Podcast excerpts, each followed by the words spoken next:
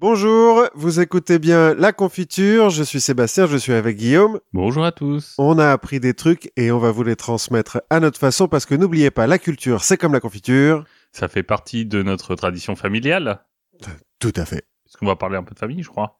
On va parler de famille, effectivement. Alors, bon, donne-nous le sommaire. On va parler de gastronomie et puis on va parler du frère de Jésus. Le frère cadet de Jésus. Du frère cadet de Jésus.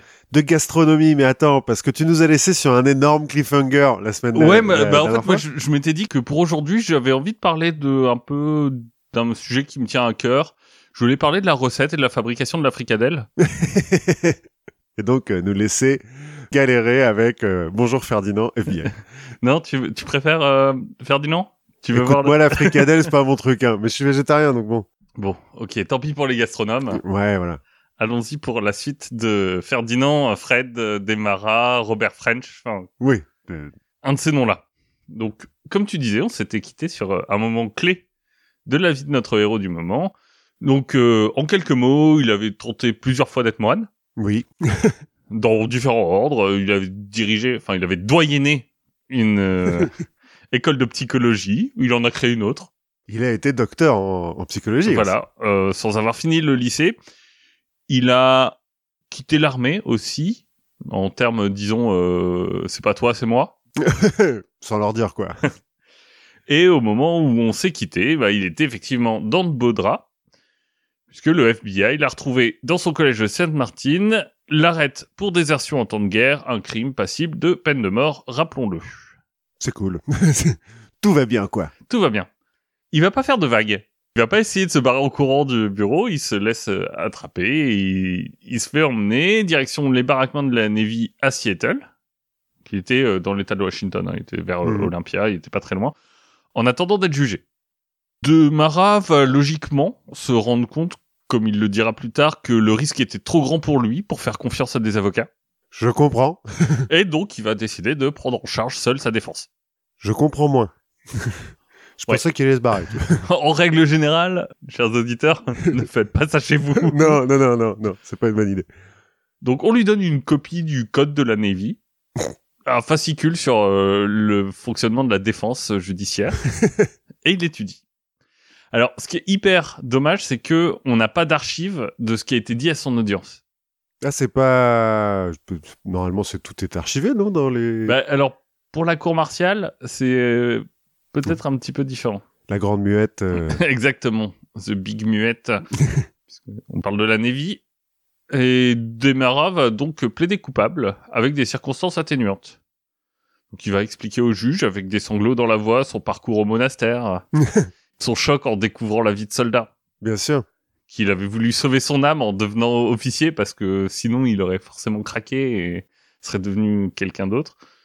Bilan, 6 ans de prison. Ça va, il s'en tire pas mal pour... Une par année de désertion, surprise générale. Hein. Dans son centre de détention, ça devient un peu un héros. Tu veux dire que les bookmakers avaient pas parié là-dessus? Non. Mais lui, il dit, ok, ça va. 6 ans. 6 ans, j'accepte. On va reconsidérer sa peine à un moment. Il sortira au bout de 18 mois. Ah ouais, tranquille, quoi. Voilà, peine de mort, 18 mois. Je m'en sors bien. Ouais. Patrick Balkany. Voilà, c'est ça. Sur place, il va même s'occuper du journal local des prisonniers. Bah écoute, il faut... Bah voilà, faut s'occuper. C'est ça, il va se sentir tellement à l'aise qu'il va se mettre à discuter avec tout le monde et notamment, il va en profiter pour découvrir les rouages de l'administration d'une prison. Comment ça se passe, parce qu'on sait jamais. Puis c'est intéressant, je veux dire... Voilà. Pendant ce temps-là, l'armée va comprendre qui il est. C'est-à-dire? C'est-à-dire que là, il vient d'être jugé par la Navy pour désertion. Ah oui, mais il n'a pas été que dans la Navy, c'est ça? Il a été dans l'armée aussi. Oui. Qui veut surproquer? C'est bon, laisse tomber. On refait pas le procès. Non, voilà. Donc, au bout de 18 mois, il est libre et a purgé sa dette. On peut repartir à zéro. Clean slate. Exactement. Il va décider de rentrer chez lui après un petit détour infructueux à Los Angeles. Et il a un peu du mal à ne plus avoir les égards dus à son doctorat de psychologie. Sur le chemin qui le mène de Los Angeles à Lawrence, Massachusetts, il va rencontrer notamment un étudiant qui étudie dans un collège de Kentucky et qui est intarissable sur son professeur, qui est hyper bien, hyper savant, et il comprend pas pourquoi il est enterré dans une petite ville du Kentucky. Donc son professeur, c'est le docteur Cecil Hamann. Et il se dit, bon, très bien. Notre héros, donc, arrive à Lawrence, Massachusetts. Il se demande qu'est-ce qu'il va bien pouvoir faire. Ouais. Et en y réfléchissant, il se dit, mais finalement, devant la cour martiale, j'étais plutôt bon. Je pourrais peut-être être avocat. Si je devenais avocat. Pourquoi ne pas étudier le droit ? Il va à Boston. Il va louer une petite chambre et se trouver un boulot dans une infirmerie des yeux et des oreilles. Puisque, souvenons-nous qu'il a eu une petite formation quand même d'infirmier à l'armée, non, à la Navy. Bon, ça commence, mais c'est pas aussi simple que... Enfin, c'est surtout chiant, en fait. Le boulot plus les cours, c'est pas aussi excitant que ce qu'il pensait. Il se rend compte aussi que dans son infirmerie, il a accès à différents bureaux et à la salle du courrier. Oh. Presque, du coup, par jeu, un peu pour tromper son ennui, il va récupérer tous les papiers du docteur Hamann. Ah, qui arrive jusqu'ici. Il se les fait envoyer à l'infirmerie, et puis il les chope.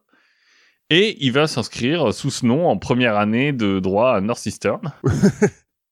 Donc ses notes sont assez bonnes, hein, mais comme on l'a dit, lui, il est homme de ménage dans l'infirmerie, c'est pas un truc très excitant. Donc il se retrouve face à un de ses pires ennemis, l'ennui.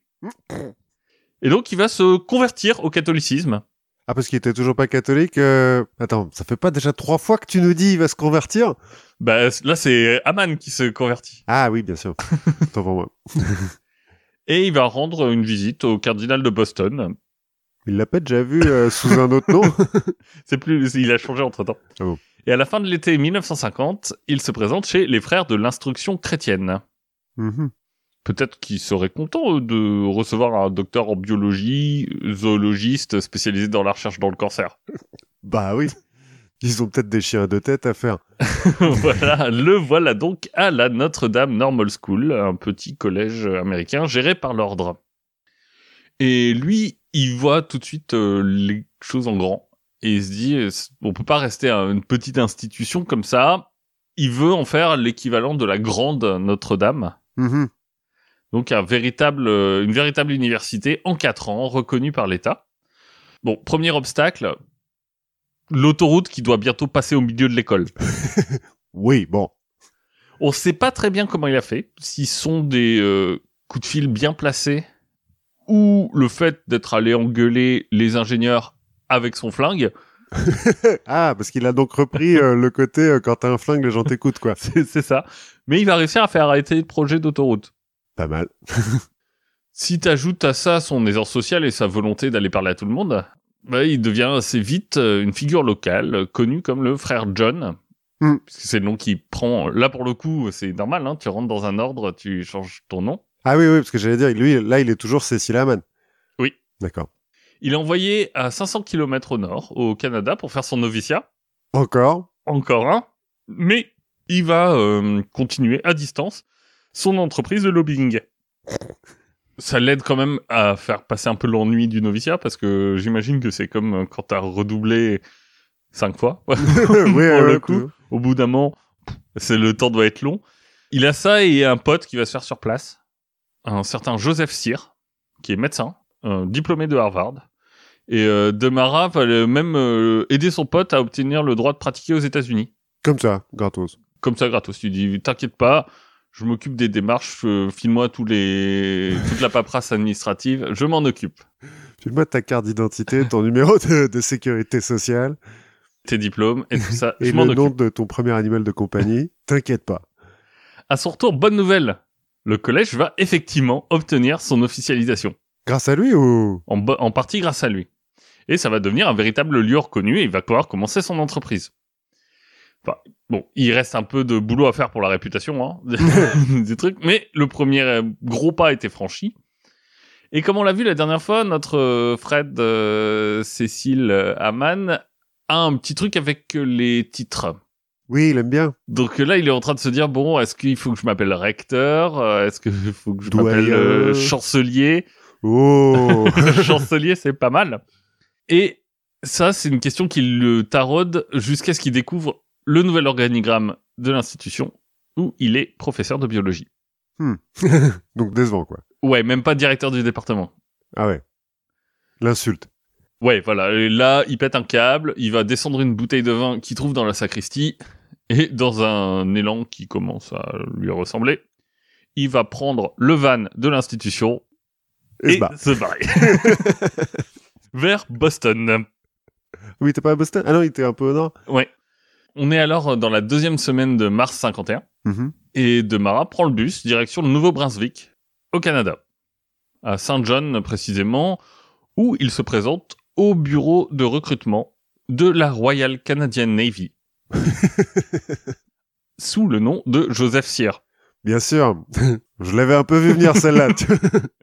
Alors pourquoi est-ce qu'il a choisi Saint John ? Parce que c'est assez bien pensé, il va dans la même province que Joseph Cyr, mais à l'autre bout de la province. C'est-à-dire que c'est la même, donc ça va pas paraître bizarre, mais c'est à l'autre bout, donc il va pas trop croiser de gens qui connaissent le vrai Joseph Cyr. Mm.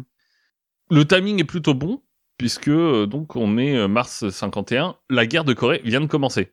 Et le Canada a combattu pendant la... D'accord, bah... Et donc, y a peu de médecins, bizarrement, qui veulent s'engager, au point qu'on est même un peu surpris, et quand on voit son diplôme de Harvard, on est même un peu mais qu'est-ce que t'es sûr ? Pourquoi ? Parce que tu pourrais faire beaucoup d'argent en restant ici. Ouais, c'est ça. Et donc on l'envoie très vite à Ottawa devant un comité médical. Donc là, comme les documents ont l'air en ordre, qu'il a le physique de l'emploi, on l'accepte. Ok. Bon, on a posé quelques questions comme pour vérifier quand même s'il n'était pas socialiste. Ah oui, ouais. J'ai eu peur qu'on lui pose des questions de médecine. Bah non, il a un diplôme. C'est vrai. Je veux dire, normalement, il sort de Harvard, il est bon. Mm-hmm. Il est vite de retour à Saint John, puis il est affecté au port d'Halifax. Mm-hmm. Donc sa première mission, c'est de recevoir tous ceux qui se disent malades dans la base pour la première évaluation. D'accord, c'est pas pour les conscrits quoi, il va pas réformer des gens. Non, c'est des vrais militaires, une vraie base militaire. C'est pas forcément une tâche très facile, mais notre médecin est ingénieux et il va voir ses supérieurs. Il leur explique qu'on lui a demandé de compiler un petit guide pour plusieurs petits camps un peu reculés où il y a pas forcément de personnel médical sur place. Ouais. Et donc il leur dit du coup, il faut les aider à trier, quoi. Quand quelqu'un va pas bien, il faut qu'on puisse... Alors, est-ce que vous pourriez, avec moi, écrire des procédures qui sont compréhensibles par tout le monde ? On va faire une échelle de la douleur avec des smileys. Voilà, avec des abeilles. Et comme ça, il va en fait écrire des règles qui va s'appliquer à lui-même pour essayer de comprendre comment on fait, quoi. C'est pas bête. Donc, c'est comme ça qu'il va écrire son guide. Et puis, il va aussi utiliser les antibiotiques de façon quasi automatique. Bon. Dès qu'il y a quelqu'un qui arrive, allez, tu prends des antibiotiques. Et il y a 6 ou 7 autres médecins sur la base. Donc, il va, en fait, faire une petite rotation de quand il n'est pas trop sûr, il va demander aux autres, mais en essayant de faire une rotation pour pas les voir toujours les mêmes. Ouais, pas tous les 2 jours. Alors dis donc, j'ai un mec là, il tousse. Je fais quoi ? Oui. Je lui coupe la jambe ou... Non, antibio. Pénicilline. Ah bah. Ouais. Le problème, c'est qu'il est ensuite affecté au HMCS Magnificent, donc un porte-avions, si je me souviens bien, et que là, il est le seul médecin à bord, à part un supérieur, qui est pas très coopératif. Et qui est pas très très impressionné par les qualités de diagnostic du docteur Cyr. Ouais, le diplôme de Harvard, ça le... Ouais, non, sur le terrain, il a pas l'air si bon que ça. Et le fait qu'il émette des doutes et qu'il en parle, ça revient aux oreilles de notre Fred Demara, qui dit, bon, je suis un peu border, faut que je trouve une solution. Il va trouver une solution assez simple. Quand il est pas vraiment sûr pour un patient ou qu'il y a des complications, il l'envoie dans une cabine au sous-sol, loin de tout le monde, et il les cache. Il attend qu'ils se remettent tout seuls ou qu'ils meurent, quoi, plus ou moins. C'est ça. Ouais. Heureusement, il n'y a pas de gens qui meurent. Il n'y a pas d'incident grave, mais sa cote remonte très vite. Oui, parce que du coup, il a plus de problème, quoi. Ah, plus de problème. Les gens se disent, il a dû être un peu déboussolé au départ, mais en fait, c'est un très bon médecin. Et les soldats qui passent 2 semaines à fond de cale, bon, en même temps, ça leur fait 2 semaines de vacances, quoi. C'est à ce moment-là aussi, à l'occasion d'une sortie dans la ville d'Halifax, qu'il va rencontrer Catherine, une jeune infirmière. Et c'est l'amour fou entre les deux, ils s'aiment sincèrement. C'est la première fois, non, qu'il a... Oui. Enfin, lui, il l'aime sincèrement, et elle, bah, elle est amoureuse de Joseph Cyr. Oui, non, bah bon. Tant, c'est lui, Joseph Cyr. Donc... Bah oui et non, ça le ronge. Mais... il sait pas vraiment comment lui dire, parce qu'il est vraiment amoureux, et il veut pas vivre un mensonge, tu vois, avec elle. Donc il est dans une sorte d'angoisse permanente. Ouais, puis il a vu toutes les comédies romantiques, donc il sait que plus il attend pour révéler, et plus ça va être... C'est ça. En même temps, il est en train de dévorer tous les ouvrages médicaux qu'il trouve pour être crédible. Mais... et du coup, bah, l'angoisse, le surmenage, il va se mettre à boire aussi, hein, pour faire passer tout ça. La solution qui va lui apparaître va être celle de Ferdinand Demara, la fuite. Même devant l'amour, il fuit. Ouais. Ah, c'est triste. Mais alors, c'est pas la même fuite. Il va fuir de façon un tout petit peu différente. Il va pas voler de voiture. Ce qu'il va faire, c'est qu'il va demander à être envoyé au front. En Corée. En Corée. Tranquille. En se disant, là-bas au moins... Il n'y a pas de problème. Je serai loin. Plutôt que d'affronter mes émotions, je vais aller à la guerre à l'autre bout du monde. C'est ça. Super. Le fait de demander, surtout quand t'es médecin, à être affecté au front, c'est pas banal. Oui, bah, je me doute. Donc dans les cercles médicaux, ça fait un peu parler, en fait. Mm-hmm. Et ça revient aux oreilles de Catherine. Oui, parce qu'elle est infirmière, c'est ça? Ouais. Qui lui dit, mais...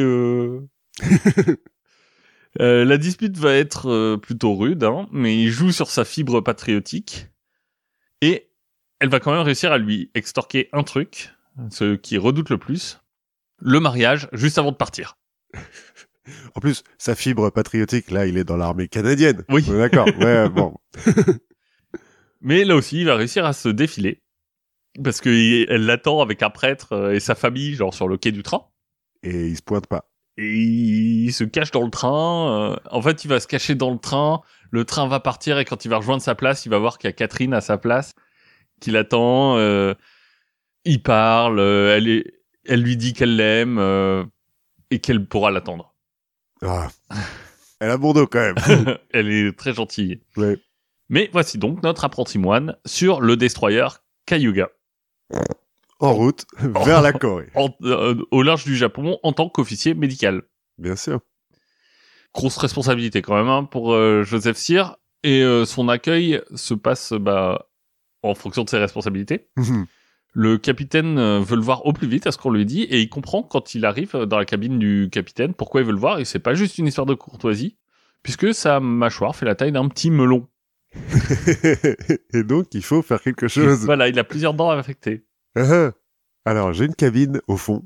Alors, Joseph se dit ok, attendez, il faut que je m'installe. Je peux pas faire ça là tout de suite. Il faut que je sorte mes instruments. Il va aller se planquer dans sa cabine. Bon, on tape à la porte, on lui dit non, mais là, mec, c'est urgent. Il faut que tu viennes. Lui, il est en train de, tu vois, comme 3 minutes avant un examen. Alors, dentiste. Voilà, sauf qu'il a pas de bouquin sur les dents. Parce qu'il n'y a que des livres de médecine. Et donc, il va plus ou moins improviser. Enfin, semi-improviser, il va bourrer une seringue d'un anesthésique local. Et il va finir par arriver chez le capitaine qui lui dit ça fait longtemps quand même, mais qu'est-ce que c'est que cette seringue? Et il lui dit non mais toi tu gères ton bateau, moi je gère mes malades. Hein. Mais comme c'est un marin, tu vois, un peu rude, machin, il n'est pas trop sûr que son anesthésiant fasse effet.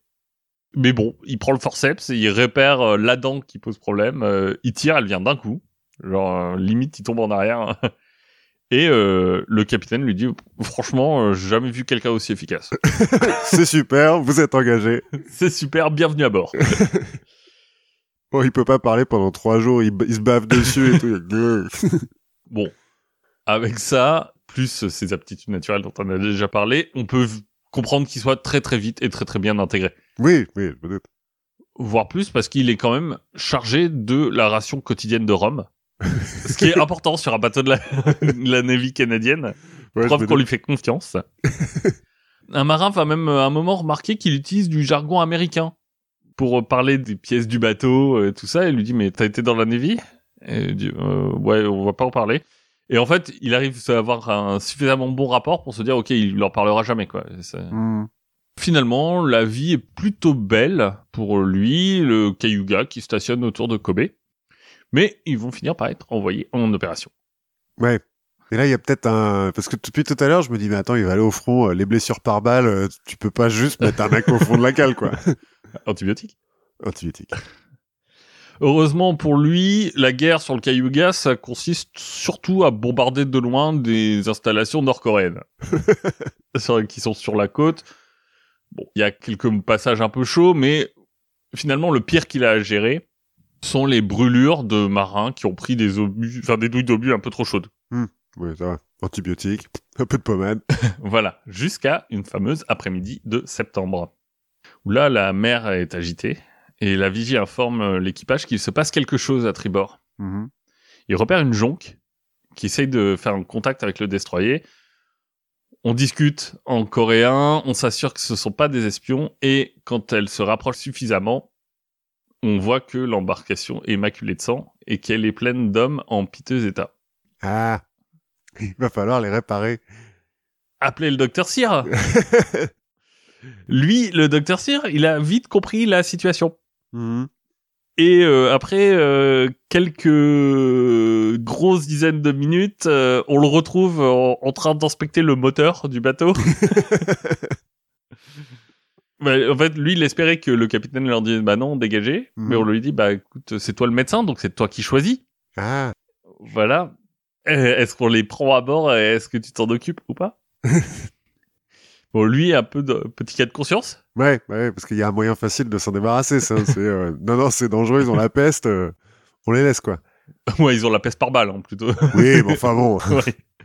Bon, il se dit, finalement, je ferai pas pire que ce qui les attend. Mais de toute façon, ils sont... Une grande ration de rhum plus tard, et le voilà un peu au pied du mur. Il va d'abord s'occuper des blessés les plus légers, ceux qui ont le plus grande chance de survivre, ce qui fait un sens, hein. Oui, triage normal. Triage normal, mais ça lui permet aussi de gagner du temps. En espérant quoi, en même temps qu'il y a un médecin qui arrive. Bah, ou qui meurt. Oui. Ouais. Ou bon, tant que je fais ça, je suis pas en train de faire autre chose. Ouais. Sur les 19 blessés, il y en a quand même 3 qui doivent être opérés. Mm-hmm. Sans quoi ils sont condamnés à mourir dans la journée. Demara va dire ouais, mais là, enfin, il y a toujours la tempête. Je veux dire, je peux pas opérer dans ces conditions. C'est dangereux. Je risque de couper un truc. C'est dangereux. Mais en même temps, est-ce que je peux, sur ma conscience, les laisser mourir comme ça sans rien faire? Il accepte. De les opérer. Ok.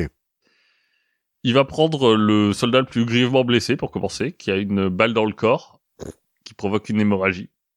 Bon, il doit l'ouvrir. Chose qu'il n'a bien sûr jamais fait. Bah, il dira lui-même qu'à ce moment-là, il ne sait pas à quoi ressemble l'intérieur de quelqu'un. Faut plonger dans le grand bain à un moment donné. C'est ça. D'abord, il plonge dans le grand bain de Rome, hein, pour se donner un peu de courage. L'anesthésiant qu'il lui donne n'est pas suffisant, donc il doit le mettre sous éther. Mm.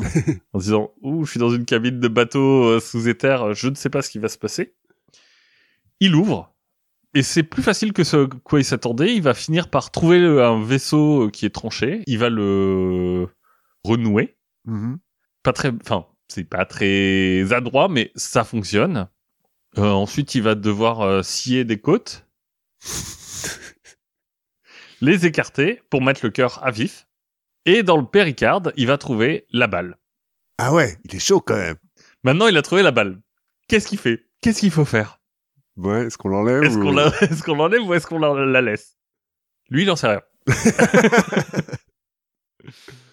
Alors, il l'enlève. Bah, écoute. Il nettoie la plaie et pas d'hémorragie. Il a réussi. Genre, le mec est sauvé. Il en reste 2 autres et du coup, ça va se passer hyper bien. Voilà, Ferdinand Demara est devenu un vrai chirurgien. Mais... Mais alors, attends, ça sert à quoi de faire 10 ans de médecine s'il suffit d'ouvrir un type et... Et alors, il avait quand même les notions de base de quand ça saigne, voilà ce qu'il faut faire. Il sait utiliser les anticoagulants, les trucs comme ça pour nettoyer, pour empêcher les hémorragies. C'est vrai qu'il a lu quand même. Bon. Bah, et il a été formé à l'école d'infirmier. Ouais. Donc voilà, facile. C'est facile. L'histoire va assez vite faire sensation. Mais tu m'étonnes. Et la presse militaire va s'en emparer pour la propagande, notamment. Dans la semaine qui suit, le Cayuga va repasser par le même endroit et débarquer sur une île. Et là, le docteur va y retrouver ses patients, sains et saufs. Et à partir de ce moment-là, il va y retourner très fréquemment pour y faire livrer du matériel, faire construire des bâtiments, ce qui n'est pas vraiment dans ses attributions. Mais bon. Il va même traiter la population locale, donc les soigner, il va opérer à nouveau là-bas. Genre, il y a pris goût. Voilà, il va même assurer à un moment qu'il a fait une résection du poumon. Ah. Donc c'est un poumon qui est déchiré que tu recoues et rends fonctionnel. Ah ouais. En suivant une procédure qu'il a lue dans le Lancet. Ce qui apparemment est une des opérations les plus difficiles au monde. Ok. Alors on n'est pas très sûr de ça. Ouais. Ça c'est pas très documenté. Est-ce qu'il a pas lu c'est une des opérations les plus difficiles au monde? Je vais dire que je l'ai fait. Mais en tout cas, le bon médecin qui se prend d'amour pour la population locale, la presse adore. Mmh. Deuxième publication, cette fois couverture nationale. Et c'est à ce moment-là que, à l'autre bout du Canada, un fameux Joseph Cyr se retrouve harcelé par la presse. Ouais, c'est ça. Qui veut en savoir plus. Mais du coup, comment ça se passe ? Et lui, il tombe un peu des nues, il dit « Mais qu'est-ce que c'est que cette histoire de guerre de Corée ? Vous devez confondre avec un autre ?» Il dit « Cyr, c'est un nom relativement commun, mais les gens lui disent « Mais un Joseph W. Cyr, diplômé d'Harvard ?» Ouais, il n'y en a pas partout non plus. Il y en a tant que ça. Il va finir par voir la photo. Et reconnaître son pote, Cecil Hamann. Bon, la nouvelle fait assez vite sensation dans la presse. Ouais, je me doute. Et à bord, le capitaine va devoir suspendre son médecin héroïque. Mmh. Là, en pleine mer, c'est difficile de piquer une voiture. Oui, effectivement, pour se barrer, c'est plus compliqué. Fred Demara est donc rapatrié au Canada, où il va avouer qu'il a menti sur son identité, qu'il est en réalité un chirurgien nommé Cecil Hamann, et qu'il a fui les États-Unis pour des raisons personnelles. Mmh. Bon, pour la Navy... c'est chiant, mais bon, c'est pas si grave que ça. Il a quand même sauvé des mecs, donc. Voilà. Bon, le petit hic, c'est qu'ils vont comprendre aussi assez vite que le docteur Hamann, c'est aussi le docteur French. Et aussi Fred et Ferdinand Demara. Donc là, ça se complique, sauf que, alors qu'il était dans la Navy canadienne, notre héros a fait la demande et obtenu une licence médicale anglaise. Donc, dans le Commonwealth, lui-même, et ça, il n'y a pas de doute, c'est lui. Mmh. Sous le nom de Ferdinand Demara. Non, sous le nom de Joseph Cyr, mais c'est pas, il n'a pas volé ça à quelqu'un d'autre. C'est lui qui a obtenu le droit d'exercer la médecine dans le Commonwealth. Donc, c'est un médecin. Oui, finalement. Donc, c'est pas grave. C'est pas comme s'ils avaient pris un mec lambda qui l'avait mis médecin et soigné des gens. Genre un type qui s'est fait passer pour un moine, par exemple. Voilà. Donc, là, c'est un médecin, bon... Un mois après son arrestation, il va passer en procès. Le procès va durer quelques minutes. Et il est viré de l'armée. C'est tout. Ouais, voilà. Genre, ne revenez plus, monsieur, s'il vous plaît. C'est gênant pour tout le monde. Voilà. On ne peut pas trop faire de la pub là-dessus. Hein. Ça lui permet de recevoir le courrier qu'il attendait. Parce que, du coup, il était célèbre et recevait plein de trucs, dont une lettre de Catherine. Oui, j'allais demander, Catherine. Qui lui dit à quel point elle est blessée, mais qu'elle l'aime toujours. Et lui, il n'arrive pas à se résigner à l'affronter, donc il s'en va. C'est marrant comme il est à la fois ultra courageux et hyper lâche. Là, dès qu'il y a une contrariété... Ouais, mais tu vois, quand il a pas le choix, il le fait quand même, quoi. Ouais. Ouvrir un mec en deux, tu vois, faut avoir un peu les nerfs solides, quoi. Ah ouais, le moment où tu dois scier des côtes... Ouais, je pense que je m'évanouis, tu vois. Voilà, son chemin va être long, il va boire beaucoup, la célébrité n'aide pas. Se faire passer pour quelqu'un d'autre, ouais. Non, ouais. Il va tenter de la monnayer, notamment en prenant $2,500 pour raconter son histoire à Life Magazine. Écoute. Fin 51. Mais si l'article accroît sa notoriété, ça fait que, en gros, pour lui, c'est impossible de trouver un job. Mais... Enfin, sous le nom de Demara, en tout cas. Chaque fois, on le reconnaît et on dit, mais est-ce qu'on peut vraiment te faire confiance? Et même s'il a un job, il se fait virer très vite, quoi. Ouais. Le seul boulot qu'il va pouvoir tenir un peu, c'est un job pour une école qui est à destination d'enfants avec un handicap mental. Mm-hmm. Il s'en sort même très bien, tellement bien qu'il est promu. On le promeut dans un asile pour les gens criminellement fous.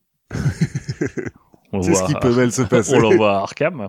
Non, il s'y trouve très bien. Bah oui, entre psychopathes, je pense que... Et il forme des relations avec les détenus assez facilement. Mm-hmm. Il se dit parfois même que les fous, ça, pour lui, ça a l'air d'être les gens à l'extérieur. Mais... je pense que là, tout va bien, quoi. Mais on est sur le début du 3. Voilà, il vit vraiment sous pression, c'est compliqué pour lui, il va finir par craquer et par partir direction le Texas, avec les papiers d'un certain Ben Jones. Qui était là, et puis qui, bon...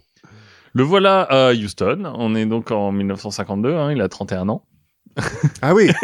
oui. Ah oui, c'est pas passé beaucoup de temps. Ah non. Et il va tenter de remettre sa vie sur des bons rails. Il va pousser la porte des alcooliques anonymes. C'est bien. Qui accueille ce comptable, un peu bonhomme. Et ils vont l'aider non seulement à arrêter de boire, mais aussi à trouver un boulot. Là encore comme comptable, dans un des plus grands hôtels de la ville. Bah oui. Quand on a ouvert un mec en deux, faire des listes de chiffres, ça va, quoi. Ouais, mais alors justement, parce que autant dans la médecine, t'as un peu de zone grise, autant être moine, enfin tu vois, oui. Prof, ou docteur en psychologie, apparemment, tu peux improviser. Comptable, moins.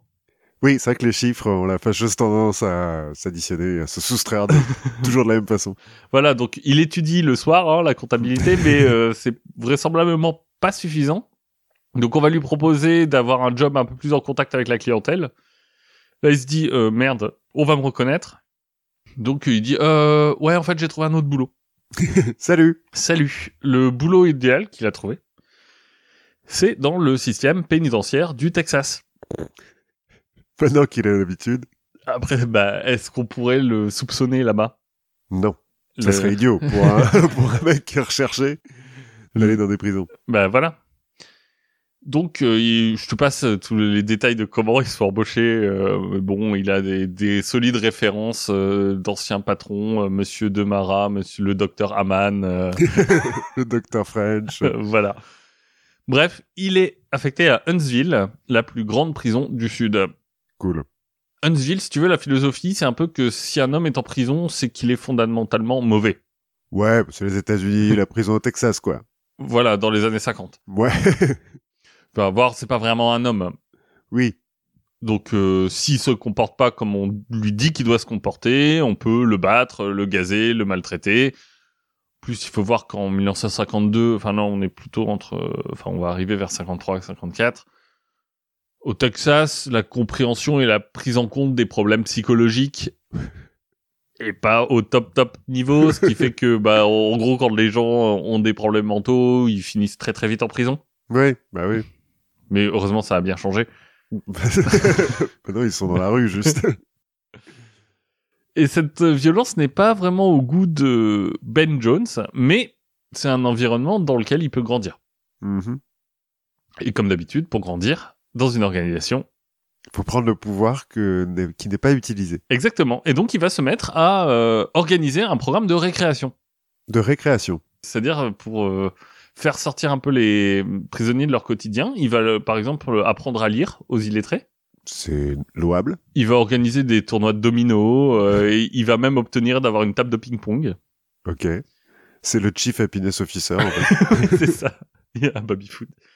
Ça tranche un peu avec l'atmosphère de la prison. Et Ben Jones gagne un peu de respect par ce moyen-là. Et aussi parce que il intervient aussi dans des situations qui sont hyper risquées, mais genre en mode très calme, froid, stoïque, et il arrive très très bien à désamorcer les situations. Grâce à son doctorat en psychologie, je suppose. Exactement, c'est ce qu'il dira à un moment. Il dira, mais pour un chercheur en psychologie... c'est évident, oui. C'est un environnement très propice. Non, mais tu vois, les mecs qui sont prêts à se battre, il va les voir calmement en disant « qu'est-ce qui se passe ?» Tu vois, alors que les mecs s'attendent à des coups, lui, il vient leur parler, quoi. Puis il fait, t'as pas dit que c'était un colosse oui, mais du coup, ils sont un peu décontenancés, si tu veux. Les mecs savent pas trop comment réagir. Ça fait très le professeur Strange d'Arkham, quoi, quand même. Un petit peu. Je vais me faire une armée de délinquants pour moi. Il va assez vite être promu et envoyé dans les quartiers de haute sécurité. Mmh. Donc là, une nouvelle fois, plutôt que de considérer les détenus comme des fauves qui n'attendent que le moindre moment d'inattention pour te sauter dessus, il va plutôt les considérer comme des enfants malades. Il a l'expérience en plus des enfants malades. Ouais, et puis de la prison aussi. Oui, oui. Donc il va les appeler monsieur, par exemple. Il va leur donner des crêpes pour qu'ils dessinent sur les murs. Et il va leur parler de leurs problèmes, essayer de comprendre. Et ça fonctionne. Ça fonctionne même tellement bien que le surveillant général va lui demander de concevoir avec lui des nouvelles méthodes de travail au sein de la prison. À nouveau, il va organiser des cours de l'éducation, projeter des films. Il va aussi faire instaurer dans le quartier de haute sécurité des vrais rituels pour rythmer la journée des prisonniers, pour pas qu'ils soient juste là, tournés en cage, sans trop savoir quoi faire. Il a aussi un petit secret. C'est que c'est un des premiers à utiliser massivement des tranquillisants. Après les antibiotiques, le Valium pour tout le monde. Voilà. Si tu veux, dans l'institution pénitentiaire au Texas, il y a des zones qui mettent plusieurs années, voire dizaines d'années à atteindre le grade de capitaine. Mm-hmm. Lui, il l'a en un mois. En un mois? Ouais. Il est très vite assistant surveillant général du quartier de haute sécurité. C'est un peu une étoile montante à Huntsville. On est maintenant en 1956, il va continuer à multiplier les initiatives, comme par exemple, il va travailler avec les Boy Scouts pour récupérer des vieux magazines qu'il distribue aux détenus. Quelques jours avant Noël, donc 56, Jones va prendre un jour de congé pour aller envoyer des cadeaux à sa famille. Il se dit, il faut que j'en envoie un à Catherine, et puis alors apparemment, il aura mis 30 ans à essayer de lui écrire une lettre. Qu'il lui a jamais écrit. Ouais. Mais il est encore en contact avec ses parents et... Ouais. Ok. Ouais, ouais. Et donc, il est à Houston et en prison, un détenu va faire une découverte un peu inattendue. Et cette découverte, il va la partager assez vite avec le surveillant général du quartier de haute sécurité. Parce que là, dans le magazine Life, qui vient qui vient des Boy Scouts, qui est-ce qu'on voit? Le capitaine Jones. Bien sûr, qui s'appelle pas Jones. Et l'article est très, très intéressant. Uh-huh. Bien entendu, quand il est convoqué par le surveillant général, Fred Demara... se barre. Non, d'abord, il nie. Il nie? Oui, il dit, non mais, vous croyez vraiment les prisonniers? Vous allez voir les prisonniers sans m'en parler à moi d'abord? Enfin, qu'est-ce que c'est que ce bordel? En plus, maintenant que l'information a été transmise et que vous l'avez prise au sérieux, tout ce que vous allez pouvoir faire, quand vous allez vous rendre compte que c'est faux, ça va donner l'impression que vous protégez un escroc. Voilà, bravo. Bravo. Je croyais qu'on était au Texas et que c'était important. L'honneur. Là, c'est mon honneur qui est touché. Tu vois, il se drape dans sa dignité et il dit, maintenant, s'il y a quelqu'un qui pense vraiment que je suis un escroc comme ça, qui se lève et qui vienne me le dire. Dans le bureau avec quelques-uns de ses collègues importants. Tout le monde se dit, baisse les yeux en disant, non, mais oui, c'est... Peut-être qu'on est un peu vite. Voilà. Lui, il sort magistralement du bureau. Il va prendre sa voiture, direction la Floride. Il essaye même pas de voir si ça a marché, quoi. Ah non, non, non. Pas prendre de risque non plus. Non, mais en Floride, à Key West, il va se faire prendre en tentant d'encaisser un chèque au nom de Ben Jones. Bon, encore une fois, il va tenter de jouer la carte de l'humiliation.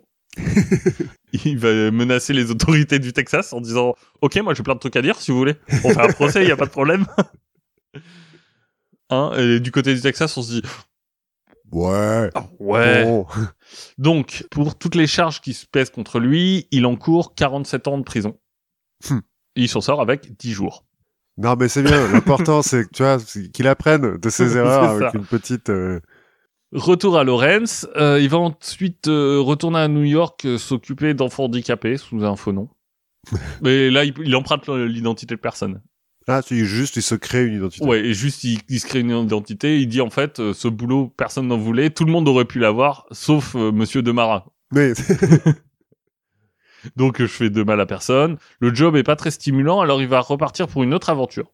Bon, il va trouver une autre identité pour se retrouver en charge de l'école de l'île de North Haven, dans le Maine, et ses 300 habitants.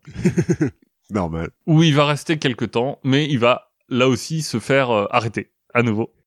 La fin de sa vie, après ça, va être plus tranquille. C'est-à-dire qu'il va retourner dans la religion, il va se ranger et devenir pasteur, puis chapelain, où il va visiter aussi les gens en prison. Et il va retrouver la célébrité quand sortira un livre auquel il participe, qui m'a beaucoup aidé dans mes recherches, qui s'appelle « Le Grand Imposteur ». Et qui est l'histoire de sa vie, quoi. Qui est l'histoire de sa vie, qui sera adaptée à l'écran. Et Tony Curtis dira que c'est son rôle favori. Il va devenir aussi assez proche de Steve McQueen, à qui il donnera l'extrême onction. Ah ouais, carrément. Ouais, proche, plutôt proche. Ouais. Et il va finir par mourir des suites d'un diabète en 1982, donc à l'âge de 61 ans. Pas mal. Je me suis dit, voilà, quand on a des rêves... il faut les penser. Mais ce qui est marrant, c'est qu'il a jamais vraiment fait de mal à personne. Non. Dans tout ça. Parce que même en étant un faux médecin, il a tué personne. Enfin... Non, il a peut-être qu'il y a des gens qui ont eu des petites complications. Mais non, il a pas un mauvais fond.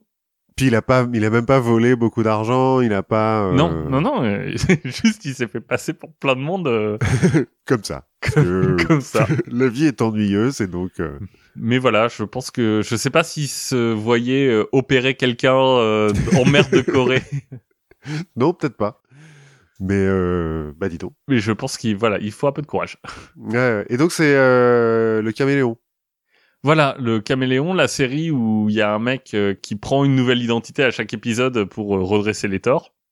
C'est inspiré par Ferdinand Demara. Parce que j'ai jamais trop regardé le Caméléon, mais pour moi, c'était un espion un peu. Il faisait des trucs un peu dangereux quand même, non ? Non, je crois que c'est un ancien espion. Mm-hmm. Ou un ancien enfant prodige d'un programme secret du FBI qui l'a entraîné à se faire passer pour n'importe qui. Et donc, en fait, à chaque fois, il arrive à un endroit...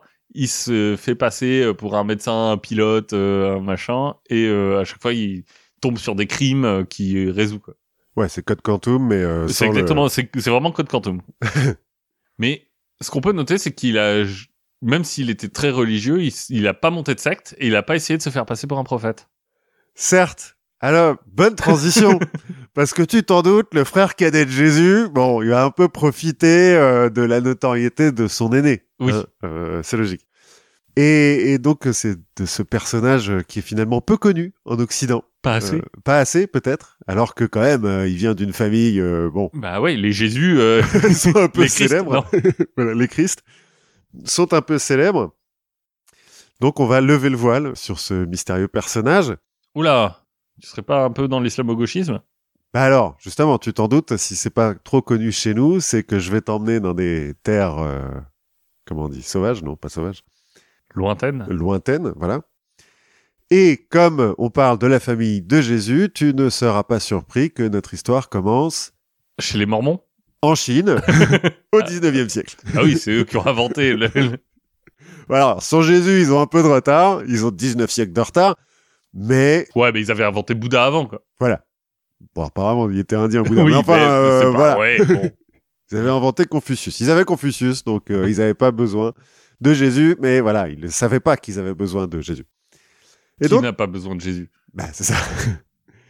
Demandons à Fred Demara, par exemple. Tu vois, il a quand même suivi Jésus toute sa vie. Ah bah, je crois qu'il a le record de nombre d'institutions religieuses. Il a fait le noviciat. Il est hyper bon au noviciat. Bon, donc bref, notre histoire commence précisément le 1er janvier 1814, près de Canton, quand naît Hong Xiuqing, le troisième ou quatrième enfant de la famille Hong. On n'est pas bien sûr. Bon, alors, petite note comme ça, hein, je ne sais pas prononcer le chinois, le mandarin, le cantonais, le mandchou, donc je vais même pas essayer. J'ai pas vraiment eu le temps cette semaine d'apprendre la prononciation. D'apprendre le mandarin. Ouais, écoute, entre deux, tu vois, c'est un peu compliqué.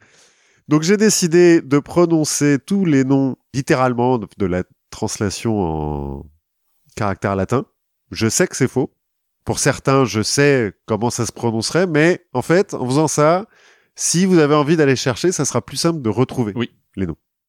Donc, je vais dire Qing, même si je sais qu'on ne dit pas Qing pour la dynastie régnante à cette époque-là. Oui, parce que sinon, il faudrait qu'on liste tes notes. Bon, alors là, c'est mort. Il n'y a que toi qui y arrives. Voilà. Bref. Hong Xiuqing, donc, se fait remarquer dans son enfance pour son intelligence. Parce que c'est un enfant brillant. Et donc, sa famille, qui possède quelques terres, et le père, il est plus ou moins juge notaire. Alors, ça s'appelle Dibao. Bon, c'est du village du coin, c'est un peu le notable du village du coin. Ça n'a rien à voir avec les Dazibao, non.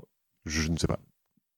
J'ai noté Dibao parce que, bon, voilà, mais bon, en gros, dans le village, c'est un peu un type important, mais ça en fait pas non plus un mec riche, quoi. C'est juste qu'il est un peu moins pauvre que les autres. Donc, la famille se serre un peu la ceinture pour offrir à Wang Wuxiu une éducation complète. Vers 12-13 ans, il va passer les premiers examens impériaux, avec succès, ce qui lui permet de rentrer au collège et donc de continuer son éducation pour passer les vrais examens impériaux qui permettent de devenir mandarin. C'est un système qui existe depuis le 6e siècle, je crois, enfin en Chine, impériale. Il y a des examens comme ça, que tout le monde peut passer. Enfin, tout le monde, pas les femmes, hein, mais... Oui. Et puis bon, faut quand même être un peu chinois, quand même. Mais c'est la dictature du fonctionnariat. Ouais, plus ou moins, voilà, c'est ça. Le mandarinat, hein, bon. Donc, voilà, c'est son échelle sociale ascendante qui se dresse devant lui. Et il va aller à Canton à la sortie de l'adolescence, j'aurais pas trouvé l'année, pour passer les vrais examens impériaux, donc pour la première fois. Et donc il échoue. Si je dis première fois, c'est qu'il y en aura d'autres. Hein. Mais c'est pas vraiment surprenant en fait, parce que c'est très difficile. Mais en fait, la plupart des candidats sont reçus après plusieurs essais quand ils ont déjà 30 ou 40 ans. C'est hyper codifié et sous les Qing, c'est encore plus codifié, donc c'est particulièrement difficile. Bref, il retourne chez lui, il est obligé de mettre un peu la main à la pâte, de devenir paysan, parce que bon, à un moment donné, ils n'ont plus de thunes. Mais grâce à un camarade un peu plus fortuné, il peut retourner étudier. Un camarade, en fait, qui lui paye ses études, et donc retenter, en 1836, de passer les examens à Canton. Encore une fois, c'est difficile. En plus, sous les Qing, j'ai oublié de le dire, il y a des quotas. C'est-à-dire que parmi les reçus, il faut qu'il y ait un certain quota de Mandchous, puisque donc les Qing sont Mandchous, ils sont pas vraiment chinois. Ensuite, un quota de Han, l'ethnie principale en Chine, et notre héros du jour, bah, il n'est pas Han, ni Mandchou. Donc, donc ça l'aide pas, quoi. C'est pas vraiment l'affirmative action. Non. C'est plutôt dans l'autre sens que ça se passe. Donc, il échoue à nouveau, mais pendant qu'il est en ville à Canton, il va rencontrer un missionnaire protestant américain et son interprète, un certain Liang Fa, qui, en fait, le missionnaire américain, il n'a pas appris le chinois, hein, donc c'est vraiment l'interprète qui fait vraiment tous les sermons. Et Liang Fa, il a écrit une brochure qui explique le christianisme aux Chinois, qui va donner à Hong. D'accord. Celui-ci est, pas très impressionné, il trouve que c'est sympa, mais sans plus, il range la brochure dans ses affaires, puis il rentre chez lui, pour devenir instituteur. D'accord. L'année suivante, il retourne à Canton pour retenter une nouvelle fois de passer les examens impériaux. C'est un nouvel échec qui, cette fois-ci, le plonge dans une crise de dépression nerveuse. On peut comprendre. Oui. Surtout qu'il a un peu une grande opinion de lui-même et donc échouer autant de fois, bah, ça le mine. On aurait pu être pire, hein, et ça aurait pu être une école d'art ou d'architecture. Voilà. Donc il passe quand même plusieurs jours à alité, à délirer, à cause de la dépression. Il a vraiment un nervous breakdown complet. Et pendant son délire, il a une vision qui l'emmène au paradis où il rencontre sa famille céleste. Il sait que c'est sa famille céleste dans la vision, notamment son père, qui porte un chapeau à large bord, une robe noire traditionnelle chinoise ornée d'un dragon. Normalement, il n'y a que l'empereur qui a le droit de mettre des dragons sans sa robe. Et qui porte une longue barbe dorée. Oui, c'est pratique la barbe dorée. Écoute, il y a des gens comme ça, ils ont le poil doré. Ce père céleste va se plaindre à Hong que les hommes ne le vénèrent plus, mais vénèrent des démons. Il va lui donner une épée et un seau pour tuer les démons. Et il va lui présenter... Un seau ? Ouais, non pas un seau pour mettre de l'eau, un seau S-C-E-A-U, tu vois, genre une rune, quoi, si tu veux. Attention Attention les démons. Je vais vous jeter des pelletées de terre. Et donc ce père céleste lui présente son grand frère, qui dirige les armées célestes et qui les aidera Hong à tuer les démons quand l'occasion se présentera. Oui. La légende veut que après ces quelques jours de délire et cette vision, Hong Xiuquan, parce que son père céleste lui a donné un nouveau nom aussi. Ouais, mais je crois qu'en Chine, ça arrive régulièrement de changer de nom. Oui, cela dit, effectivement, tu prends des surnoms, tu changes de nom. Bon. Là, il change de nom, donc Hong Xiuquan maintenant. Donc, il paraît qu'il ressort grandi, littéralement, c'est-à-dire qu'il aurait pris quelques centimètres.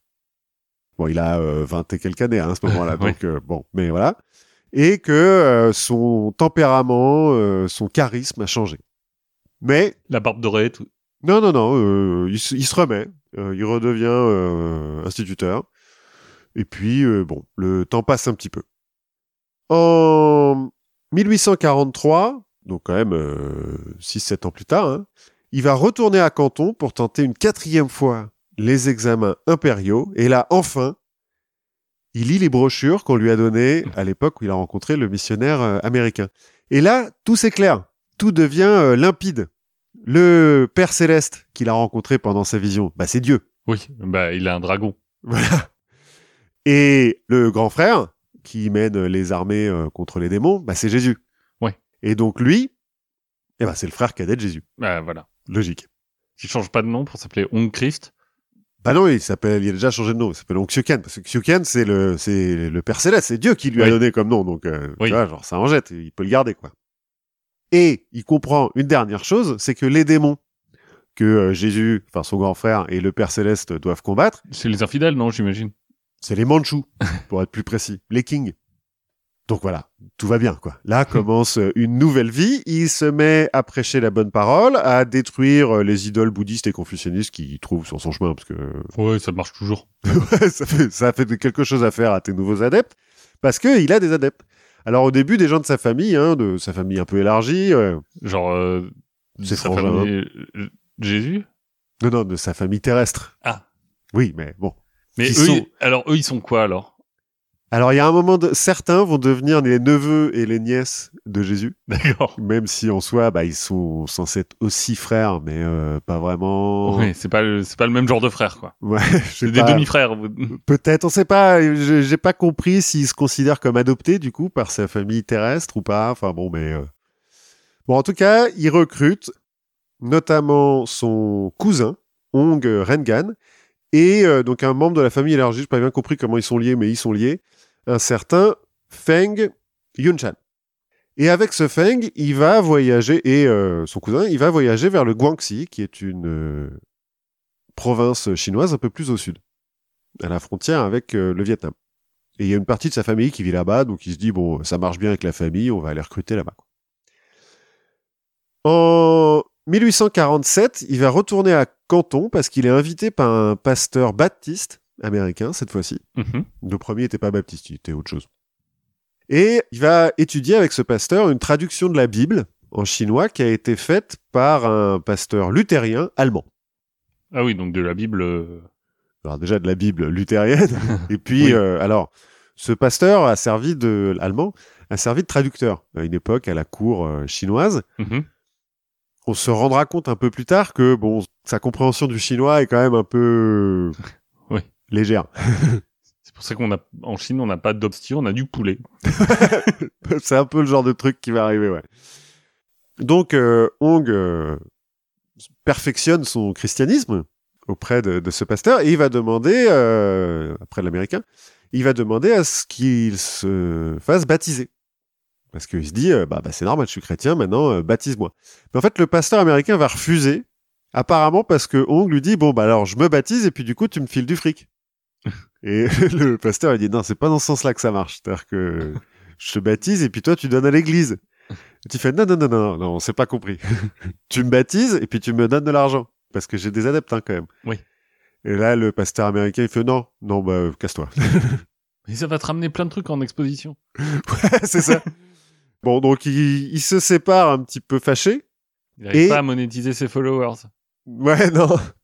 Et donc, en juillet 1847, Hong Xiuquan quitte Canton pour retrouver Feng Yunshan, qui a entre-temps fondé la Société des Adorateurs de Dieu dans la province du Sud, là, qui sont basés... la société, elle est basée sur les enseignements de Hong.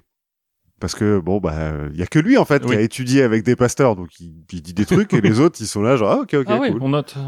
Je note. 6 mois plus tard, le groupe commence à faire parler de lui, parce qu'ils ont de plus en plus d'adeptes. Et Feng est arrêté par les autorités et expulsé du Guangxi. Parce qu'ils sont toujours en train de prêcher le fait qu'il faut dégager l'empereur. Bah, que les Mandchous sont des démons, ouais. Oui. Ils continuent à péter aussi les temples confucianistes et bouddhistes qu'ils trouvent sur leur chemin. Bon. Oui. L'Empire chinois est assez tolérant sur la religion, mais voilà, il y a des limites à pas dépasser, quoi. Il ferait pas un peu preuve de séparatisme? Ouais, il y a peut-être un petit peu de ça qui se profile, donc dans le doute, on l'expulse Feng, enfin on l'expulse de la province, hein, parce que, oui. Donc il va dans la province d'à côté. Et donc Hong décide de le suivre, parce qu'ils sont très potes hein, quand même. Et en fait, comme il est en train d'écrire sa propre version de la Bible, il se dit, bon, je peux le faire sur les routes, on n'a pas besoin de moi dans la Société des Adorateurs de Dieu. Donc il va continuer à écrire, il va un peu caviarder déjà sa propre version qui est basée sur la traduction en chinois d'un pasteur allemand qui comprend le chinois vite fait. Luthérien, donc déjà basé sur une traduction... allemande. Voilà. Mais bon, il écrit sa propre version de la Bible et puis des pamphlets, enfin des petites brochures pour que ça soit un peu plus rapide pour ceux qui lisent pas très bien. Il va un petit peu mêler en fait avec la tradition chinoise pour que les gens comprennent, tu vois, Dieu, donc Jéhovah, il est assimilé à Shangdi, qui est le dieu suprême de la religion traditionnelle chinoise avant le bouddhisme. D'accord. Bon, pourquoi pas, enfin, tu vois, finalement, c'est toujours pareil. Hein. Syncrétisme. Voilà. Et en chemin, quand même, ils continuent à prêcher, hein, les deux, là. Et donc, ils ont quelques adeptes qui les suivent sur le chemin. Quand ils reviennent dans le Guangxi en 1849, ils découvrent que la Société des Adorateurs de Dieu compte maintenant plus de 2000 membres. Ah, c'est pas mal. Ça a bien prospéré et qu'elle est dirigée par Yang Xiuqing et Xiao Chaogui qui ont pris l'habitude d'organiser des séances de spiritisme avec les fidèles de la société. Bah, c'est dans les enseignements de Jésus. Voilà. Séances pendant lesquelles ils prétendent parler directement, enfin, ou être possédés par Jésus ou par Dieu le Père, et donc donner des paroles divines, quoi. Ouais, mais donc du coup, ça permet de parler à papa. Alors, eux sont pas fils machin, ça. Mais oui, parler au père de Hong. On est d'accord. Donc, Yang se proclame porte-parole de Dieu le Père, et Xiao porte-parole de Jésus. Écoute. Jusque-là, tout va bien. Alors, cela dit, quand Hong et Feng reviennent, ils sont un peu interloqués. Ils se disent, attends... c'est moi, normalement. Ça a l'air un peu bizarre, votre truc. On va faire une petite enquête. Donc, ils assistent à quelques séances de spiritisme et au bout du compte, ils disent que oui. Tout est réel. C'est legit. C'est legit, pas de problème. Tant que moi, je continue à être le frère cadet de Jésus, vous pouvez bien être son porte-parole. Je veux dire, pas de problème. J'ai l'impression qu'ils n'ont pas bien compris le concept de prophète, mais tout le monde est un peu prophète dans cette histoire, tout va bien. Et donc, les prêches reprennent et la communauté grandit, puisque maintenant, il y a quand même un certain nombre de types qui ont des credentials, quoi. Ouais. Et la communauté atteint 30 000 adeptes en 1850. Alors, la Chine, c'est pas encore la Chine. Enfin, je veux dire, parce qu'aujourd'hui, tu dis « Ah, c'est un truc avec 30 000 Chinois ». Ouais, c'est... Alors, justement. On va faire une petite pause pour expliquer un peu le succès. Parce que 30 000, même en Chine, en à peine 2-3 ans, là, d'une religion qui n'a rien à voir, ça quand même, ça va faire beaucoup. Donc, au 19e siècle, la Chine, elle est gouvernée par la dynastie Qing depuis un peu plus de 2 siècles. Donc, les Qing, ils sont mandchous, hein, je l'ai dit. Ils ont porté la Chine à son apogée au 18e siècle, d'un point de vue territorial, d'un point de vue de la culture, etc., mais aussi d'un point de vue démographique. Parce qu'en fait, la stabilité du pouvoir central, l'introduction de cultures de légumes américains, comme la patate douce, la cacahuète, etc. Et la généralisation de l'inoculation contre la petite vérole et de certains progrès de la médecine, genre se laver les mains, tu vois. Plus du riz à croissance rapide qu'ils ont réussi à créer, plus ou moins, par bouture. C'est eux qui ont inventé Monsanto. Ouais, plus ou moins. Tout ça, ça a fait un bond démographique qui fait que la population a triplé entre 1700 et 1850, passant de 150 millions d'habitants à 450 millions d'habitants. D'accord. Ah oui, donc c'est déjà gros. Ouais, c'est déjà la Chine, où il y a beaucoup de monde. Mais les Qing, ils ont aussi coupé le pays du reste du monde, ils ont fermé les frontières, ils ont interdit aux étrangers de faire du commerce en Chine, à part dans des coins hyper spécifiques, on en avait déjà un petit peu parlé. Et ils ont un peu figé la société dans des coutumes et des règles qui sont surtout au bénéfice des Mandchous, hein, Et un peu des Han. Un peu des Han et pas du tout des autres. Ce qui fait que, bon, au 19e siècle, là, leur pouvoir, il commence à vraiment décliner. Notamment parce qu'il y a un certain nombre de catastrophes naturelles qui provoquent des famines. Alors, il y a des sécheresses, il y a des inondations, des trucs qui vont... On peut pas le prévoir, oui. Mais c'est comme ça. Il paraît que c'est El Niño. Des pandémies. Peut-être aussi un peu, ouais. Tu sais, c'est le El Niño, le machin dans le Pacifique, oui. Là. C'est toujours sur lui que ça retombe. Oui. Surtout que El Niño, c'est un peu le fils de Jésus aussi, non? Ou c'est Jésus lui-même? Je crois que c'est pour ça, parce que El Niño, c'est dire le fils. Oh. Ah. Peut-être. C'est ouais, moi, j'avais le petit. Enfin, bref. Oui, enfin. Bon, bref. Toujours est-il. C'est un peu le bordel en Chine. Puis bon, le problème quand t'as un bond démographique comme ça, c'est qu'il faut trouver du boulot.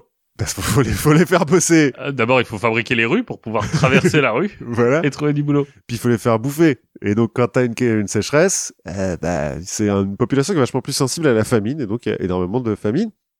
Et puis, le régime Qing est gangréné par la corruption, les discriminations raciales, l'introduction de l'opium aussi par les Anglais. On en a déjà un petit peu parlé, oui. Mais ça va pas aider.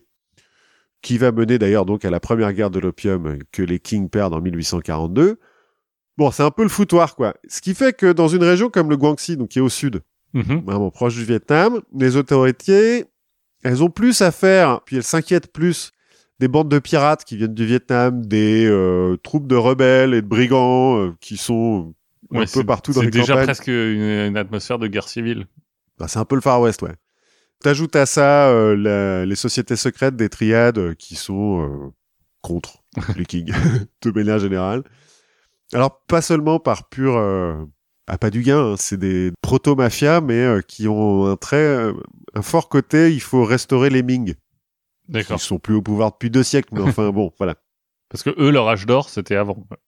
Bah, avant, ils existaient... Enfin, il n'y avait pas de triade. Enfin, oui. Les sociétés secrètes, comme ça commence vraiment au moment des Qing, puisque c'est des... C'est les anciens des Ming qui se cachent, qui s'organisent contre le pouvoir. Voilà, qui veulent résister aux Mandchous parce que du coup le pouvoir est vachement phagocyté par les Mandchous, quoi. Et il y a un certain nombre de rébellions avant qui sont parfois directement déclenchées par la triade. Parce que voilà. Donc on comprendra que la bande de Pétzouille qui parle à Jésus là dans le Guangxi, tout le monde s'en fout, quoi. Ils font de mal ils font de mal un peu au statut, mais bon, c'est un peu des extrémistes quand même, hein. C'est un peu une secte, hein, à ce moment-là. Mais voilà. Une autre raison du succès de Hong et de ses copains porte-parole de Dieu et de Jésus, c'est leur appartenance sociale et ethnique. Je l'ai dit tout à l'heure, Hong, c'est pas un Han, c'est un Hakka. En fait, les Hakka, c'est des descendants des Han, mais qui ont émigré vers le sud de la Chine à partir du IIIe siècle, et la créolisation et le temps faisant son œuvre, ne sont plus considérés comme des Han, par les Han. Et donc, à peine comme des humains, par les Mandchous, quoi. Et donc, généralement, ils sont paysans ou ouvriers agricoles quand ils sont même pas assez riches pour posséder un lopin de terre. Donc, ils sont très pauvres. Et donc, on va dire que pour une secte millénariste, c'est du pain béni, quoi. Ouais, c'est ça. Le fait de te prédire l'éternité au paradis, tout ça, c'est plutôt bien, quoi. Ça marche mieux quand les gens sont pauvres. Et ont aucun droit, quoi. Aucun droit et aucun... avenir. Voilà. Le deuxième contingent d'adeptes de la Société des Adorateurs de Dieu vient de l'ethnie Zhuang, alors qui est une ethnie autochtone du sud de la Chine. Ils sont d'origine thaï, donc pas vraiment mieux considérés par les Han, hein, et puis les Mandchous, voilà, ça existe à peine, quoi. Et beaucoup de ces Zhuang qui rejoignent le troupeau de Jésus sont des anciens mineurs, dans les mines. Hein. Oui, parce que tout le monde est un ancien mineur, mais là. Et donc, comme à toutes les époques et dans tous les lieux, en tant qu'anciens mineurs, ils ont la peau dure et ils en ont un peu gros sur la patate douce, quoi. Hein. Et donc, vers la fin 1850, la secte continuant à grandir, malgré le fait que les autorités s'en foutent un petit peu, au cas où, ils envoient une milice pour foutre un petit peu... regarder ce qui se passe, quoi. Ils envoient une milice dans la ville où est basée la secte. Ils ont pris une ville, plus ou moins. Enfin, alors, ils ont pas par les armes, hein, mais ils se sont installés dans une ville. Puis maintenant, dans la ville, tout le monde fait partie de la secte. Ouais, ils ont grand remplacé la ville, quoi. Ouais, plus ou moins. Les esprits s'échauffent un petit peu. Le frère cadet de Jésus, le porte-parole, les porte-paroles, là, jettent un petit peu d'huile sur le feu. Faut dire que ça fait plusieurs mois qu'ils commencent à leur bourrer le mou sur la guerre contre les démons et tout, à les organiser en bataillons et à leur filer des armes. Des armes divines, j'imagine. Alors lui, Hong, il a une épée, il s'est fait forger une épée tueuse de démons qui pèse 4 kilos et tout, enfin un truc un peu débile, qui s'est fait voler un peu plus tard. Mais non, les autres, ils ont des armes normales, quoi. D'accord. Ils ont acheté des armes aux triades. L'avantage, c'est qu'ils avaient une source. Et donc, la milice se fait mettre en pièces. Merde. Par la secte. Voilà, bon. En janvier 1851, les autorités, les Mandchous, se disent que c'est pas possible, hein, on peut pas taillader une milice comme ça, donc envoie un bataillon de l'armée. Ouais, c'est plus une question d'honneur que vraiment... Voilà. Les adorateurs de Jésus voient l'armée venir, lui tendent une embuscade et la massacrent. Ah oui, ils sont chauds. Bah ils sont chauds, ils connaissent le terrain, et puis bon, bah Dieu, tout ça, quoi. Et puis ils se battent contre des démons, donc tu vois, ils ont... Pas de quartier. Pas de quartier. Et Hong Xiuquan en profite pour proclamer le royaume céleste de la Grande Paix, le Taiping Tian Guo. C'est le début de la révolte des Taiping. D'accord. Parce que là, ils sont en full rébellion, quoi. Ça y est, on est parti, on est chaud. On est parti. Bon, bien sûr, quand il proclame son royaume...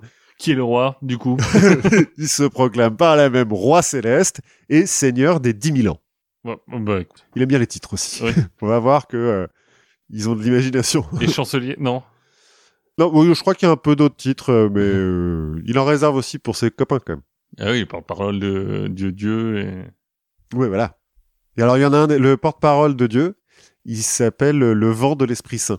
Donc, en fait, c'est le Saint-Esprit, c'est l'incarnation du Saint-Esprit. Bon, écoute... En même temps, alors, si on fait un peu de théologie chrétienne, il ne croit pas à la Trinité. À la Trinité, il n'y a que Dieu. Jésus est le Fils de Dieu, mais n'est pas Dieu. Et le Saint-Esprit est...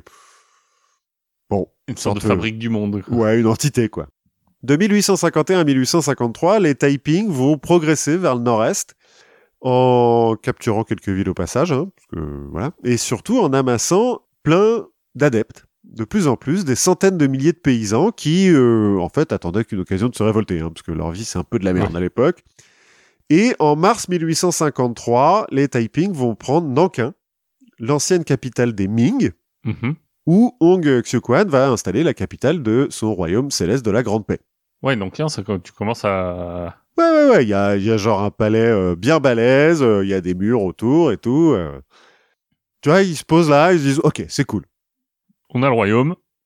Voilà, c'est une bonne capitale, ça. Bon, bien sûr, tout ça se fait dans une paix toute relative, hein, parce que tu prends pas une ville comme tu prends des vacances. Oui. Donc, bon, il y a un petit peu des exactions. Et comme les Taiping, ils considèrent que les Mandchous, c'est des démons. Ouais, c'est pas vraiment des exactions. Bah oui, les massacres à chaque fois, quoi. Par exemple, pendant la prise de Nankin, tous les hommes Mandchous sont exécutés sommairement dans la rue. Écoute. Et les femmes sont rassemblées et conduites à l'extérieur de la ville, où elles sont brûlées vives. Ah oui. Bah c'est des démons, hein, donc voilà. Et des démons, ça craint le feu? Cela oui, apparemment. Apparemment, cela oui. On peut rappeler peut-être qu'il a étudié Hong avec des pasteurs américains qui ont légère tendance à brûler des femmes, quoi. Ouais. Peut-être qu'il y a un lien. Peut-être. Mais Nankin, ça n'a pas l'air d'être... c'est un petit peu la Bagdad de Chine, non? J'ai l'impression. Ouais, on va voir que... il va y avoir un petit peu des comment dire, des vagues démographiques inversées. Parce que Nankin, notamment pendant la Seconde Guerre mondiale... Oui. Alors, j'ai pas les détails. Tu m'avais dit que les détails du massacre de Nankin, enfin le viol de Nankin. Le viol de Nankin, ouais. La bataille de Nankin, on appelle ça le viol de Nankin. Ça donne une idée, tout de suite. Bon, on va voir que c'était pas la première fois. Hein. Mais moi, j'ai pas de détails, à part là, les femmes brûlées vives, mais bon. Bref. Parfois, il vaut mieux. Ouais, peut-être. Mais bon, maintenant que les Taiping ont une capitale, il est temps pour leur chef d'organiser un petit peu le royaume. Hein, bah oui, de faire des comptes, des barons. Alors déjà, et puis d'édicter quelques règles, quand même, hein, parce et des que... Alors, on va voir. Donc, Hong Xiuquan va publier un régime agraire de la dynastie céleste. La dynastie céleste, c'est lui hein, et ses enfants, hein, bien sûr. Alors, le truc s'appelle régime agraire, mais en fait, a des règles pour un petit peu tout. Comme par exemple, la propriété privée est abolie. Les terres et les récoltes appartiennent à la communauté. Alors la population est divisée en villages, etc. et tout, mais pas de propriété privée. Les sexes sont égaux. Donc les femmes ont le droit de passer l'examen impérial. Ils ont gardé l'examen impérial, parce que ça marchait bien. Elles ont le droit de cultiver la même surface de terre que les hommes et elles ont le droit de rentrer dans l'armée. Bah écoute... Il va y avoir des bataillons de femmes dans l'armée des Taiping. Cela dit, les sexes sont égaux, mais rigoureusement séparés. C'est-à-dire qu'il y a des maisons pour femmes et des maisons pour hommes. Ils n'ont pas le droit de vivre sous le même toit. Ils ne travaillent pas sous le même toit. Donc, tu as des ateliers de confection pour les hommes et pour les femmes. Tu as des boulangers pour les hommes et pour les femmes, etc. Tu as des boulangères, du coup. Oui, des boulangeries, voilà, pour les hommes et pour les femmes. Et le sexe est interdit. Même au sein d'un couple marié. Ok. Ils n'ont pas le droit. C'est comme ça. Qu'est-ce qui peut mal se passer ? Ouais. Xiao Chaogui, le porte-parole de Jésus, va même aller jusqu'à faire juger et exécuter ses parents qui refusent de vivre, de faire chambre à part. Mais voilà, il faut montrer l'exemple. Bah, c'est ça. Alors apparemment, cette règle, elle vient d'une mauvaise traduction du 7e commandement qui interdit l'adultère. Mais adultère, ça a été traduit par sexe. Et donc, les mecs ont dit « Ah non, Dieu, il a dit pas de sexe. » Bon, écoute, je veux dire, à un moment, il n'y a rien qui peut mal se passer. Est-ce qu'on passe à l'étape castration ou... Alors, j'ai pas eu tous les détails, mais c'est possible, parce qu'ils ont la sanction un petit peu violente, les mecs, quand tu suis pas les règles. Pas en tant que sanction, tu vois, tu pourrais te dire... castration volontaire. Bah voilà, le sexe, c'est nul. Alors, on va voir que non, pour un certain nombre de raisons. Alors, la règle sur le sexe, elle va être un petit peu assouplie 2 ans plus tard, mais bon. Quand on va se dire, mais à un moment, il faudra des enfants. Hein. Puis surtout que c'est difficile d'empêcher toute une population de niquer. La natte mandchoue, qui est la coiffure traditionnelle mandchoue, est interdite. Le bandage des pieds des femmes est interdite aussi. Peut-être pas plus mal. Ouais, voilà. Ne faites pas ça chez vous. Voilà. Ainsi que l'alcool, le tabac, le jeu, la prostitution et bien sûr l'opium. Et qui s'appelle Rio, l'Utah. Un petit peu. Tu vas un peu se faire chier. Heureusement qu'ils font beaucoup la guerre, donc ils se font pas trop chier, mais bon, voilà. Les leaders aussi s'organisent, et puis, tu l'avais deviné, se donnent un petit peu des titres. Parce que c'est cool d'avoir des titres. Et donc, Hong Xiuquan est roi céleste, seigneur des 10 000 ans. Son second, Yang Xiuqing, est roi de l'Est et seigneur des 9 000 ans. Xiao Chaogui, celui qui a fait buter ses parents, il est roi de l'Ouest et seigneur des 8000 ans. D'accord. Ah bon. Feng Yunshan, le premier, là, il est roi du Sud, mais alors lui, pas seigneur de milliers d'années. Il n'a pas d'années, quoi. Non, mais en même temps, il meurt assez vite. Et il y a 2 autres généraux qui sont nommés roi du Nord et roi des Côtés. Parce qu'une fois que tu as fait Nord-Sud-Est-Ouest, il reste les Côtés. C'est logique. Ouais.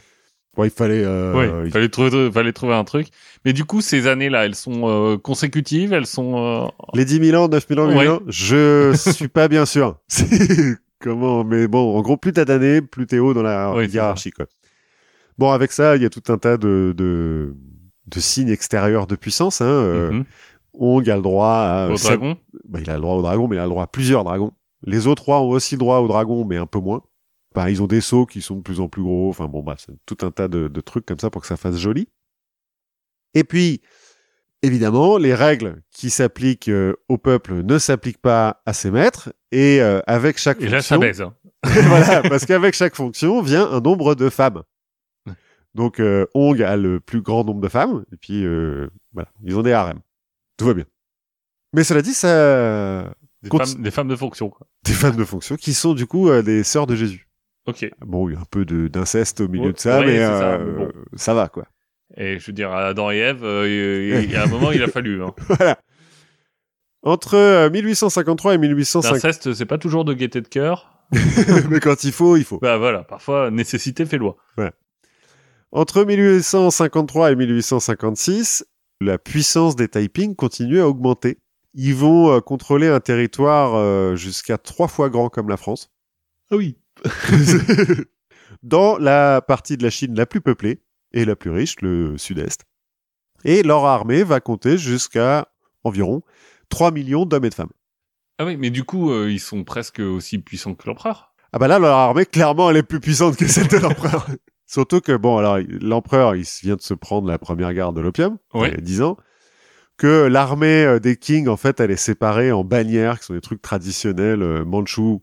Ça marche pas hyper bien, dans la mesure où tous les officiers sont mandchous et pas les autres, et que les mandchous sont un peu vénères.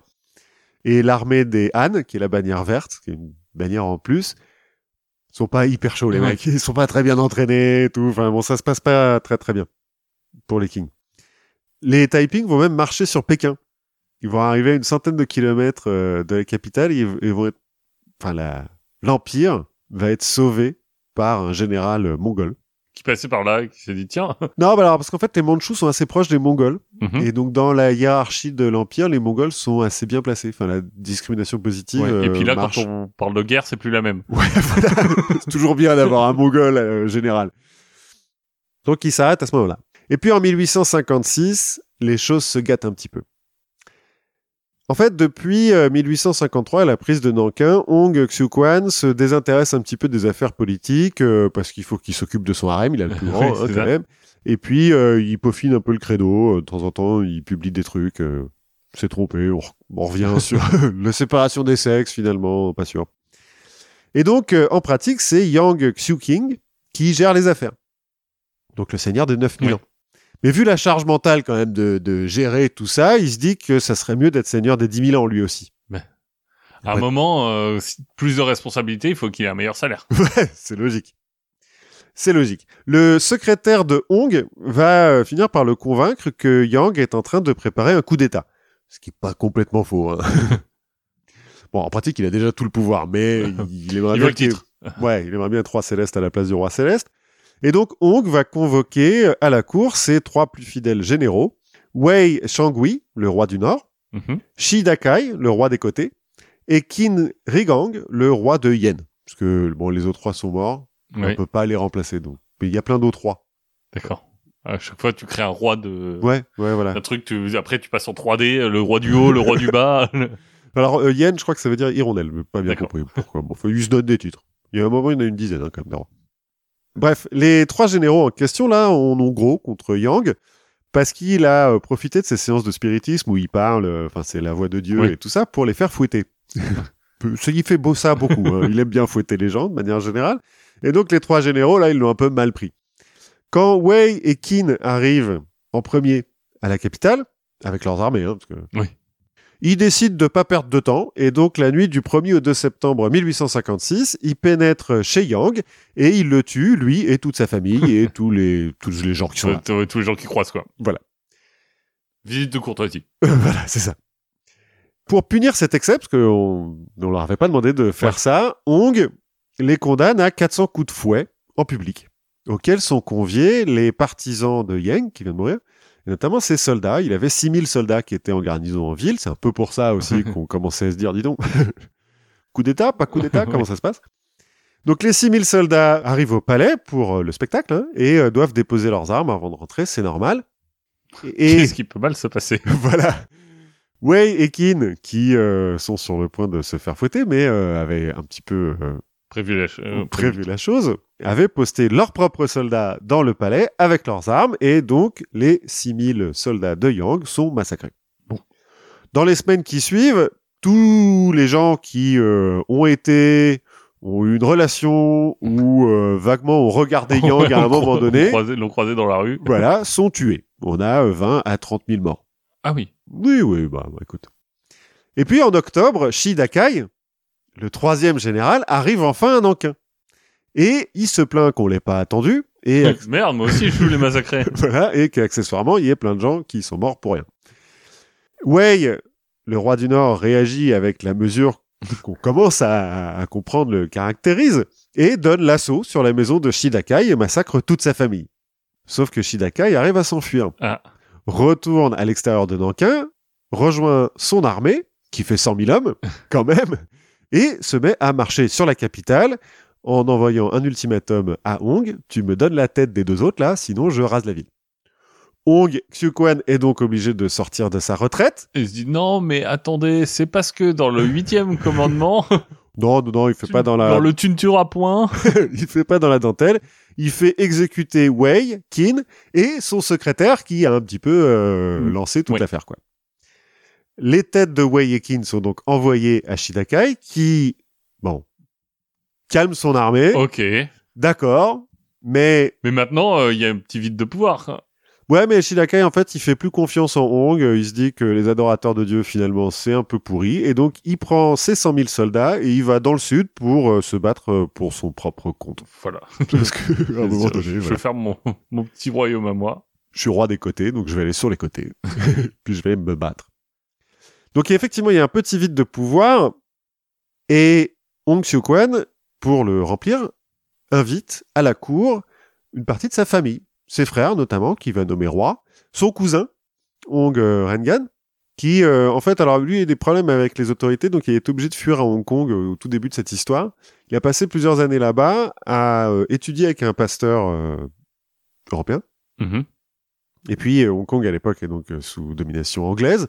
En fait, il a étudié un peu plus la technologie et la façon de vivre des Européens et il a plein d'idées. Mais il est toujours... Enfin, c'est un adepte, tu vois, du Royaume Céleste et tout. Donc, il revient content. On lui donne il est prince aussi, ou roi, ou marquis. Enfin bon, on lui donne un titre quand même. Et il a plein d'idées pour améliorer le Royaume Céleste et puis, en fait, pour lui donner un avenir. C'est-à-dire qu'il veut construire des chemins de fer et tout, faire un réseau de banques, enfin, tu vois, des trucs... Ouais, moderniser. Ouais. Et, bien entendu, on l'écoute pas. Parce qu'on a autre chose à faire. Il faut savoir si c'est des hosties ou du poulet. Oui, c'est plus important. C'est important. La petite lutte de pouvoir, là, ça s'appelle le massacre de Tianjin, qui est la capitale céleste, le nouveau nom de Nankin. Ça marque le début de la fin, quand même, pour les Taiping, parce que, bon, déjà, il y a... Bah, ouais, quand tu tues tous tes généraux, enfin, il y a un moment où... Ouais, c'est un peu le problème. Parce que les rois du Nord, du Sud et tout ça, là, bon, ils sont rois, ils sont effectivement généraux. Et en fait, ils sont plutôt bons. Même s'ils n'ont pas eu de... Tu vois, c'est des anciens pécores, hein, oui. Mais ils sont bons à la guerre. Et donc, bah, effectivement, quand t'as plus d'officiers, c'est un peu plus compliqué. Ça laisse en fait un petit répit au Qing, parce que tout ça, ça dure quand même un an ou deux. Ouais. Hein, Enfin, le massacre, c'est sur 2-3 mois, mais après, le temps qu'on réorganise tout ça...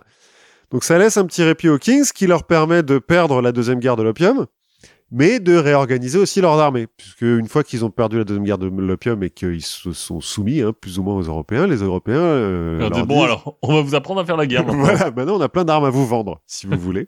Enfin, si vous voulez. Ouais, achetez-les. Vous n'avez pas vraiment le choix. Ouais.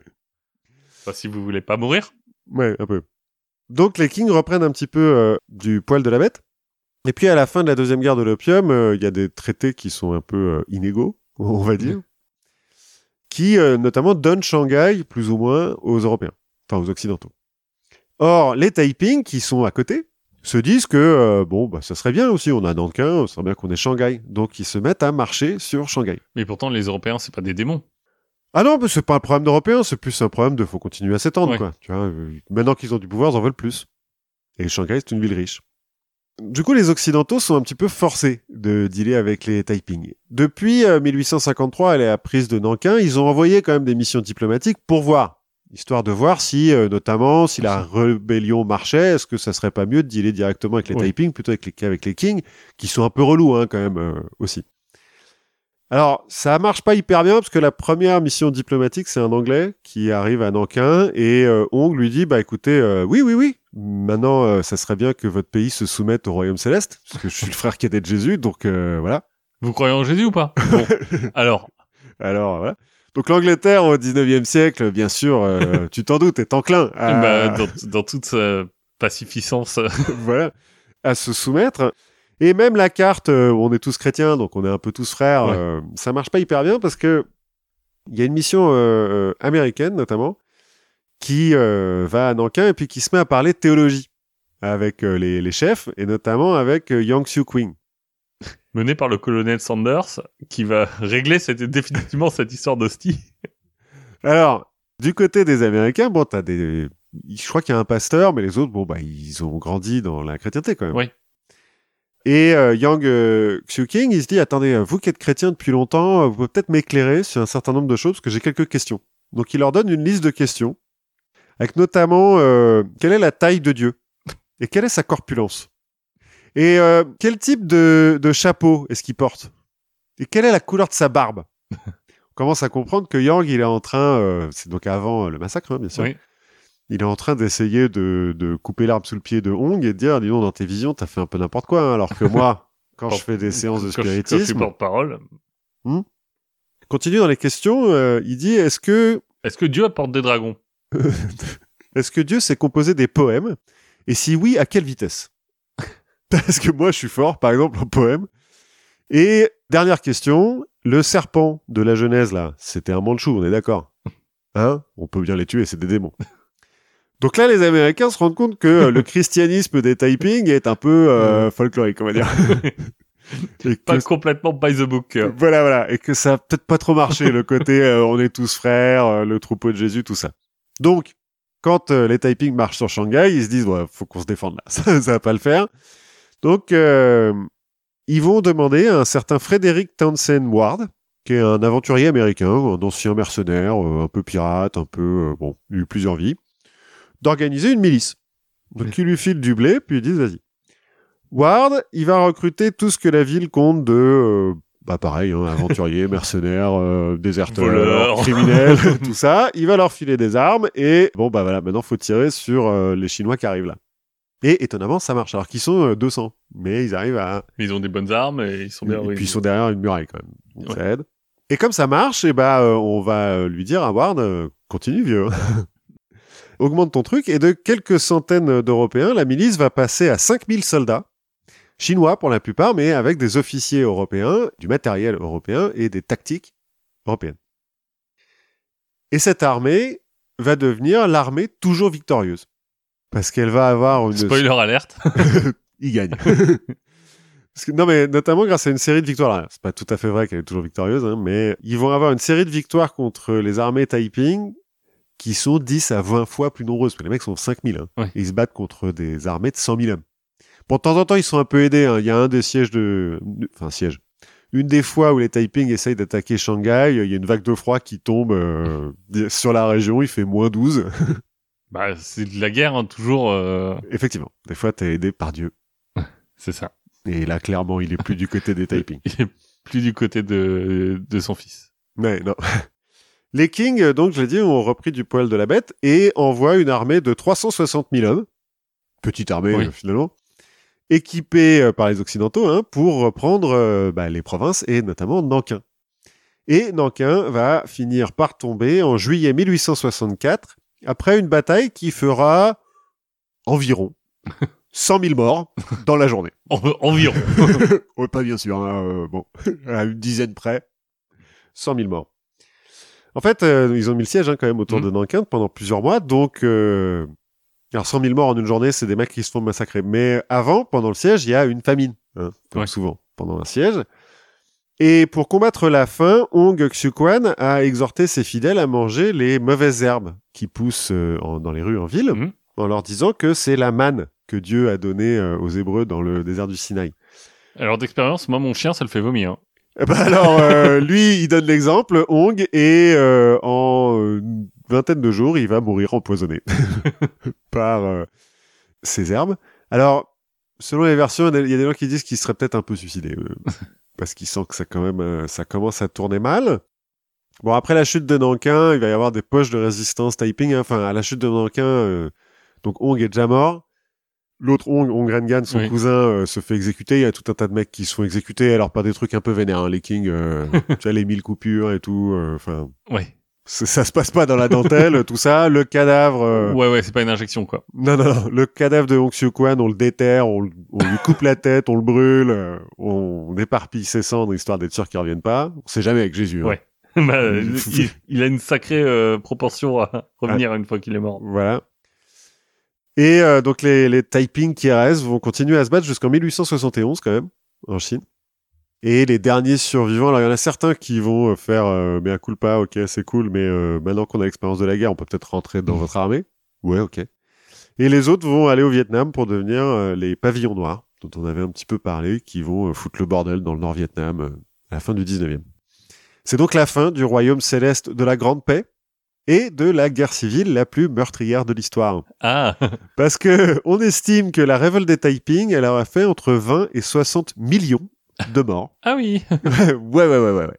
Alors, le chiffre qui tourne le plus, c'est 35 millions, je crois, un truc comme ça.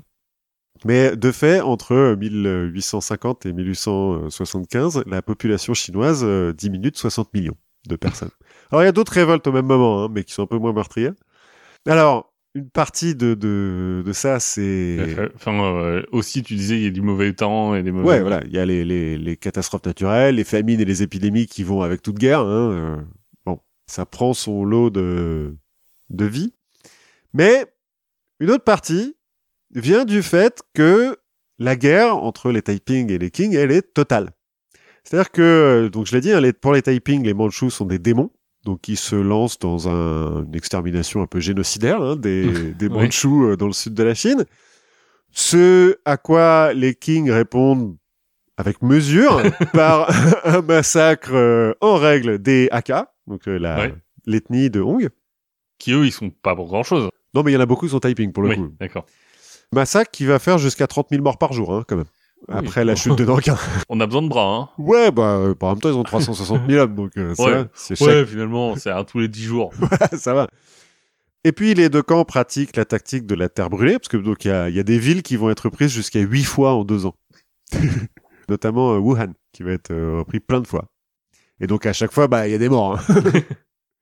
Donc, terre brûlée aussi. C'est pour ça que je pense que les deux premières fois, c'est compliqué. Après... Ouais, c'est plus ça. C'est vrai qu'il y a moins de trucs à brûler. Et puis, il faut voir que les deux, hein, et les Taiping et les Qing, même si les Taiping font un petit peu plus preuve de stratégie, la principale tactique, c'est d'envoyer des armées gigantesques et de foncer dans le tas. C'est ce qui explique d'ailleurs les victoires de l'armée toujours victorieuse, parce qu'en fait, c'est les seuls qui font vraiment de la tactique, qui contournent... Ouais. Faut, tu vois, genre, bah non, la formation patate, on peut peut-être faire mieux. Voilà, c'est ça. Et puis bon, l'armée toujours victorieuse, ils ont du matériel occidental. Oui. Hein, donc, ils ont notamment des canonnières, ce qui aide. Et puis, les deux armées font un peu de la conscription, enfin, de l'enrôlement forcé, et donc du massacre, hein, parce que quand tu refuses, voilà. Si tu n'es pas avec nous, tu es contre nous. Bref, tuez-les tous et Dieu reconnaîtra les siens. Oui. Est-ce qu'il reste du coup des chrétiens ? Alors il reste des chrétiens en Chine, pas des Taiping vraiment. Ouais. Des chrétiens mais qui. Il reste pas un peu de cette secte chrétienne. Elle a pas survécu. Je crois pas. Pas de ce que j'ai compris. Il reste des chrétiens parce que alors en fait il y a des missionnaires chrétiens, notamment jésuites, depuis le XVIe siècle, je crois, en Chine, qui ont développé des communautés un peu plus by the book. Hein. Oui. Enfin, et puis, un peu moins on veut renverser le pouvoir. Aussi. Donc, la Chine est assez tolérante hein, d'un point de vue religieux. Alors, en ce moment, il vaut mieux pas être musulman. Mais... moins depuis 50 ans. Oui. Mais ça va. Il y a, notamment à Shanghai, par exemple, il y a une grosse communauté juive pendant un moment. En fait, la conséquence principale, la première conséquence de la révolte, c'est qu'il y a des régions entières qui sont désertées. À Nankin, par exemple, après le massacre, il n'y a plus personne. Hein. Mais donc, ça va être repeuplé pour être de nouveau massacré. Voilà. Enfin, c'est un bouleversement démographique hein, pour la Chine. Les Qing vont jamais vraiment se remettre du coup qui leur a été porté. À leur honneur, à leur prestance, et puis bah, au fait qu'ils ont perdu 60 millions de sujets quand même en une dizaine d'années. Cela dit, le mouvement des Taiping, notamment les propositions de Hong Rengan, hein, le cousin que personne n'a écouté, vont servir de modèle, enfin vont être une inspiration, on va dire, du Kuomintang de Sun Yat-sen, qui va diriger la République de Chine, et de Mao Zedong, et de ses amis communistes qui vont transformer cette République en République populaire. Parce qu'ils vont dire, c'était bien, regardez, enlever la propriété privée, ça s'est hyper bien passé avec les Taiping. Je veux dire, faisons pareil. Ah, ils n'avaient pas de propriété privée ? Non, j'ai dit dans le truc, là, au moment de la réforme agraire, ils enlèvent la propriété privée. Bon, écoute. Il y a un moment aussi où ils essaient d'enlever la monnaie, complètement. Puis ils se rendent compte que ça marche pas. Donc c'est un peu compliqué. Ouais. Notamment parce qu'ils ont besoin d'acheter des armes et des munitions aux Occidentaux. Qui, bon... se font pas payer en cochon, ça marche pas. Non, mais qui, je veux dire, ont aucun problème à vendre des armes au Qing et au Taiping en même temps. Ah bah. Finalement, c'est des Chinois, ils se tirent dessus entre eux. Oui, voilà. Tant qu'ils achètent de l'opium, ça va, quoi. Voilà, j'ai décidé qu'il fallait un petit peu arrêter avec la paix, le bonheur, les hirondelles. Et ben, on a appris plein de trucs, en plus. On a appris énormément de choses. Continuons à apprendre des choses, continuez à écouter des podcasts, du label Podcut. Si vous voulez nous aider, nous soutenir, n'hésitez pas à participer au Patreon, n'hésitez pas à laisser des commentaires, à parler de nous. Des étoiles, des pluies d'étoiles. Exactement, faire une petite galaxie de la confiture. Et on se retrouve la prochaine fois. Oui, à la prochaine fois.